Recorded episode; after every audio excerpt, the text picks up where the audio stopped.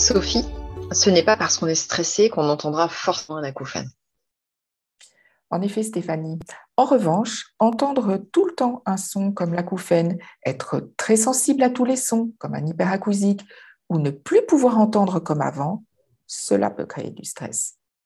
C'est bien pour ça qu'aujourd'hui, nous voulions vous parler du lien entre le stress et l'audition et vous proposer des solutions pour pouvoir s'apaiser. Mais alors Stéphanie, qu'est-ce que le stress?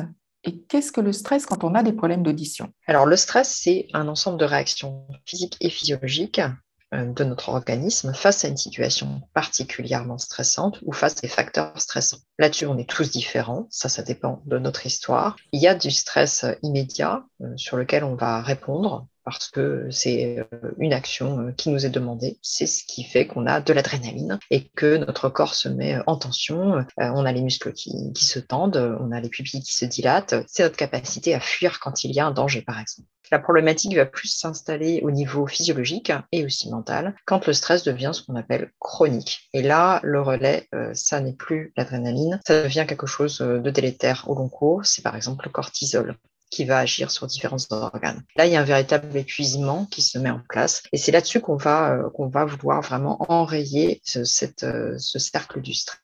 Pourquoi les personnes qui ont des troubles de l'audition vont ressentir du stress? Ben, Par exemple, si euh, d'un seul coup, je ne peux plus compter sur un de mes cinq sens, comme celui de l'audition, pour me mettre en relation avec le monde, eh bien, je vais avoir comme un déséquilibre intérieur. En plus, quand on a un trouble de l'audition, c'est quelque chose qui n'est pas visible. Alors, on se sent peut-être isolé, on a du mal à partager. Là aussi, la problématique de l'isolement va amplifier la sensation bah, de déséquilibre et le stress que cela engendre. Et puis, d'un point de vue basique, hein, Sophie, quand on n'entend pas bien, euh, on l'a déjà vu avec des personnes qui viennent dans nos cabinets, elles tendent l'oreille vraiment, euh, il y a une tension qui s'effectue, il y a une hypervigilance. Pourquoi aussi? Parce que vous avez, si c'est un acouphène, toujours un son à l'intérieur de vous. Or, l'oreille, Sophie, ben, c'est un organe qui est là pour nous mettre en vigilance s'il y a un danger. Si ce qu'on pense être l'oreille, puisque les acouphènes c'est très complexe et au bout d'un moment, bien ça se situe aussi au niveau du cerveau, bien si on pense qu'on a toujours un son qui est en train de dire attention danger, eh bien nous on se laisse être dans l'état attention, il y a un danger et je suis en stress permanent. Que ce soit par manque euh, de vraiment d'assises à cause d'un manque de son, parce qu'on perd l'audition, que ce soit à cause d'un son tout le temps avec nous, mais que ce soit aussi à cause d'un son que l'on ressent trop fort, comme les hyperacousiques, c'est-à-dire être en sensation que le danger est tout le temps ici. Cette survigilance, elle crée différentes problématiques. Oui, Stéphanie, en effet, cette vigilance perpétuelle, elle va avoir des effets, euh, notamment de tension musculaire dans différentes zones du corps, qui peuvent aller jusqu'aux troubles musculo-squelettiques. Ça peut générer des migraines, euh, des troubles de l'équilibre, des insomnies et entraîner beaucoup de fatigue, comme tu viens de le dire très justement. Donc les conséquences du stress pour les personnes qui ont des troubles de l'audition, elles vont produire des effets dans tout le corps. Alors, par exemple, on les entend souvent, les personnes qui viennent près de nous, parler, hein, Sophie, d'une tête très prise, en fait, très pleine, avec des mots tels que des migraines, avec vraiment lourdeur, euh, et la, tête euh, prise, c'est vraiment comme s'il y avait des nuages tout le temps dedans. Oui, puis elle, euh, ça, génère aussi des problèmes au niveau de l'articulation temporomandibulaire, la jonction des deux mâchoires, qui très souvent chez les personnes qui souffrent de troubles de l'audition vont avoir tendance à serrer les dents, serrer donc les, mâchoires et, et avoir une tension très forte dans cette articulation.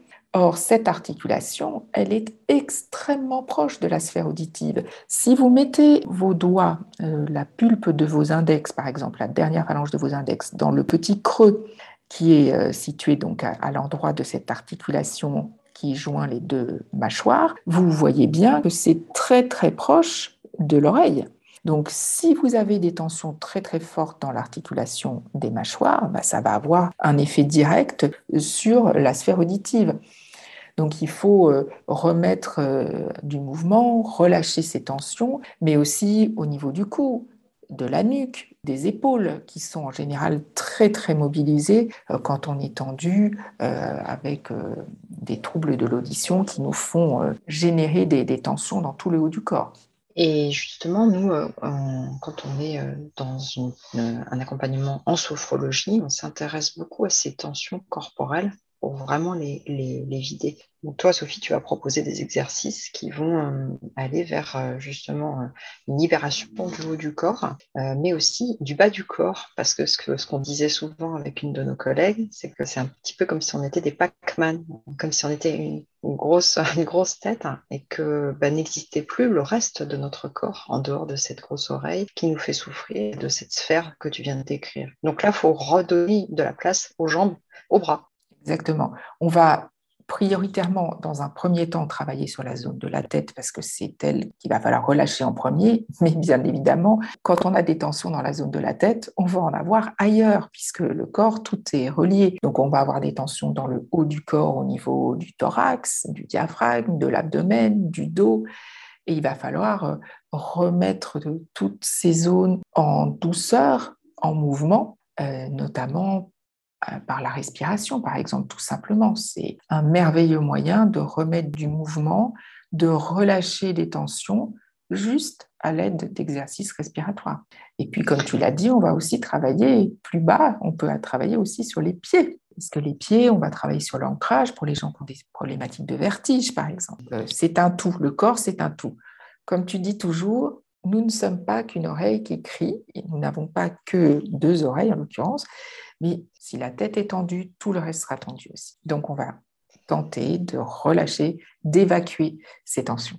Oui, tout à fait, Sophie. C'est vrai que hum, l'ensemble du corps, on va le, considérer comme étant vraiment en existence. Et c'est ce chemin euh, qui fait de nous, ce que j'ai envie de dire, des géographes de ce que se passe euh, dans, dans, dans, dans la vie des personnes qui viennent près de nous et qui sont très stressées par le trouble auditif. Euh, et on, va euh, pouvoir avoir du coup une action sur d'autres retentissements, malheureusement assez classiques euh, liés au stress. C'est que très souvent aussi, il y a une problématique quand on est stressé, c'est qu'on dort plus. Et on en reparlera à plusieurs reprises ensemble parce que pour nous, le sommeil, c'est vraiment clé. Or, quand on va relâcher les tensions corporelles, on va avoir une action aussi pour récupérer vraiment un sommeil de meilleure qualité et pour couper ce qu'on appelle nous le cercle vicieux. En effet, j'ai un trouble de l'audition qui va créer pour moi une situation de déséquilibre dont on a parlé et je suis en situation de stress, notamment aussi parce que je peux peut-être pas en parler parce que c'est amplifié tout au long de ma journée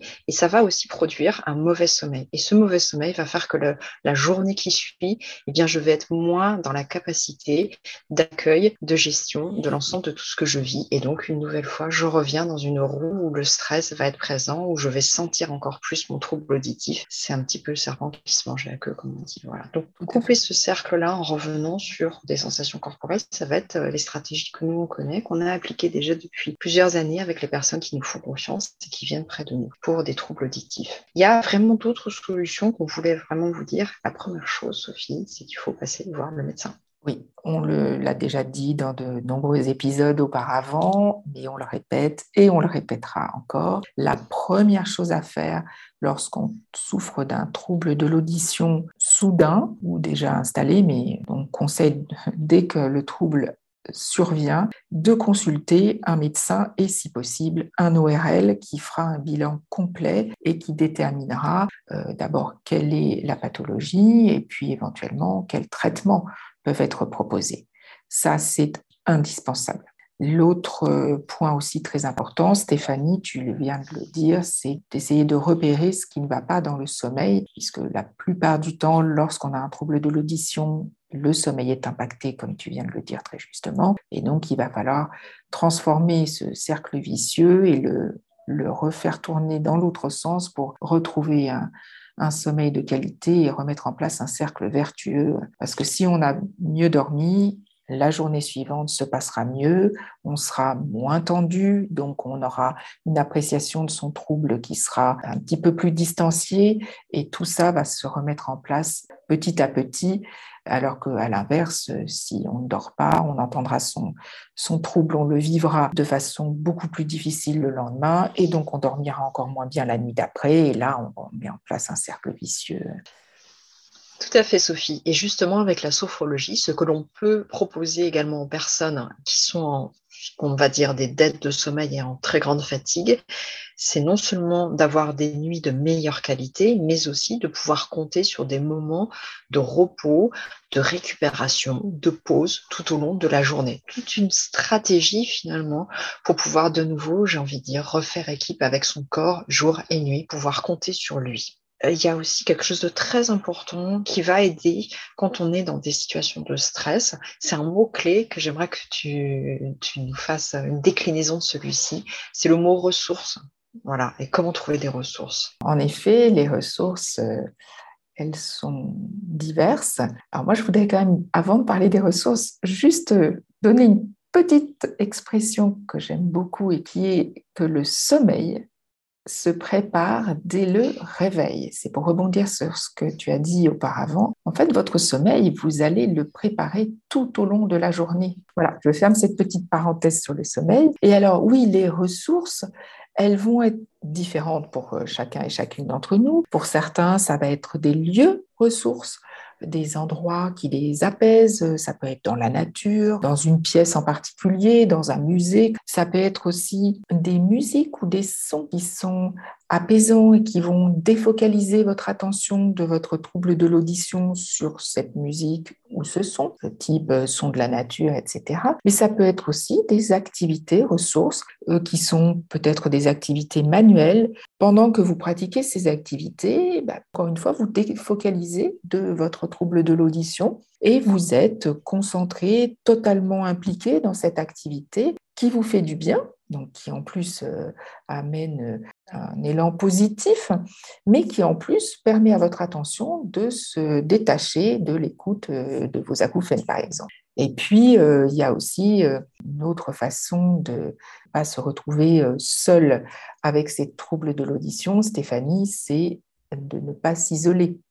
Oui, tout à fait. Si, on peut justement pouvoir partager ce que l'on vit avec autrui, avec des proches, euh, ça va être particulièrement aidant pour euh, arrêter ces ruminations aussi et euh, amplification des sensations de stress. Et puis de pouvoir déposer aussi l'ensemble des questions, des craintes et des pensées que je viens de citer euh, comme des ruminations auprès de personnes qui connaissent le symptôme, qui peuvent nous aider. Et c'est pour ça que très souvent on va nous aussi proposer euh, qu'il y ait peut-être une démarche auprès d'une association de patients, de personnes qui connaissent les symptômes et avec lesquelles on peut poser tout un tas de questions et ces questions et ces pensées vont aussi faire une marque dans le corps.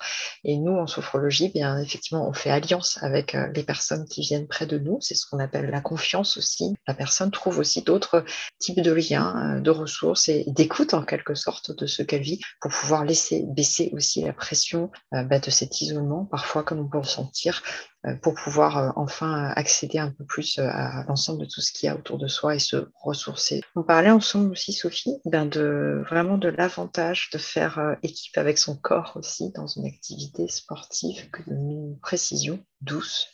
Oui, Stéphanie, en effet, une activité sportive douce va avoir euh, un intérêt pour déjà se reconnecter à des sensations corporelles agréables, mais tout en douceur, et pour pouvoir progressivement reprendre une activité, mais une activité douce, notamment au début, pour ne pas amplifier les acouphènes. Et faire ça progressivement, mais ça permet de, retrouver euh, une activité agréable et peut-être là encore euh, avec d'autres personnes pour ne pas être seul. Donc c'est beaucoup d'avantages, l'avantage principal étant d'évacuer les tensions.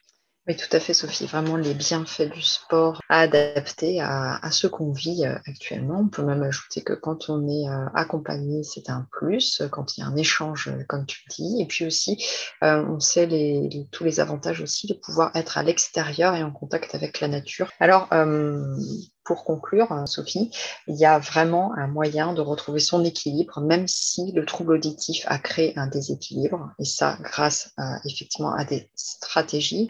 Euh, ne pas rester isolé, vraiment avoir euh, le contact euh, tout de suite avec aussi ses propres ressources, hein, essayer de les retrouver.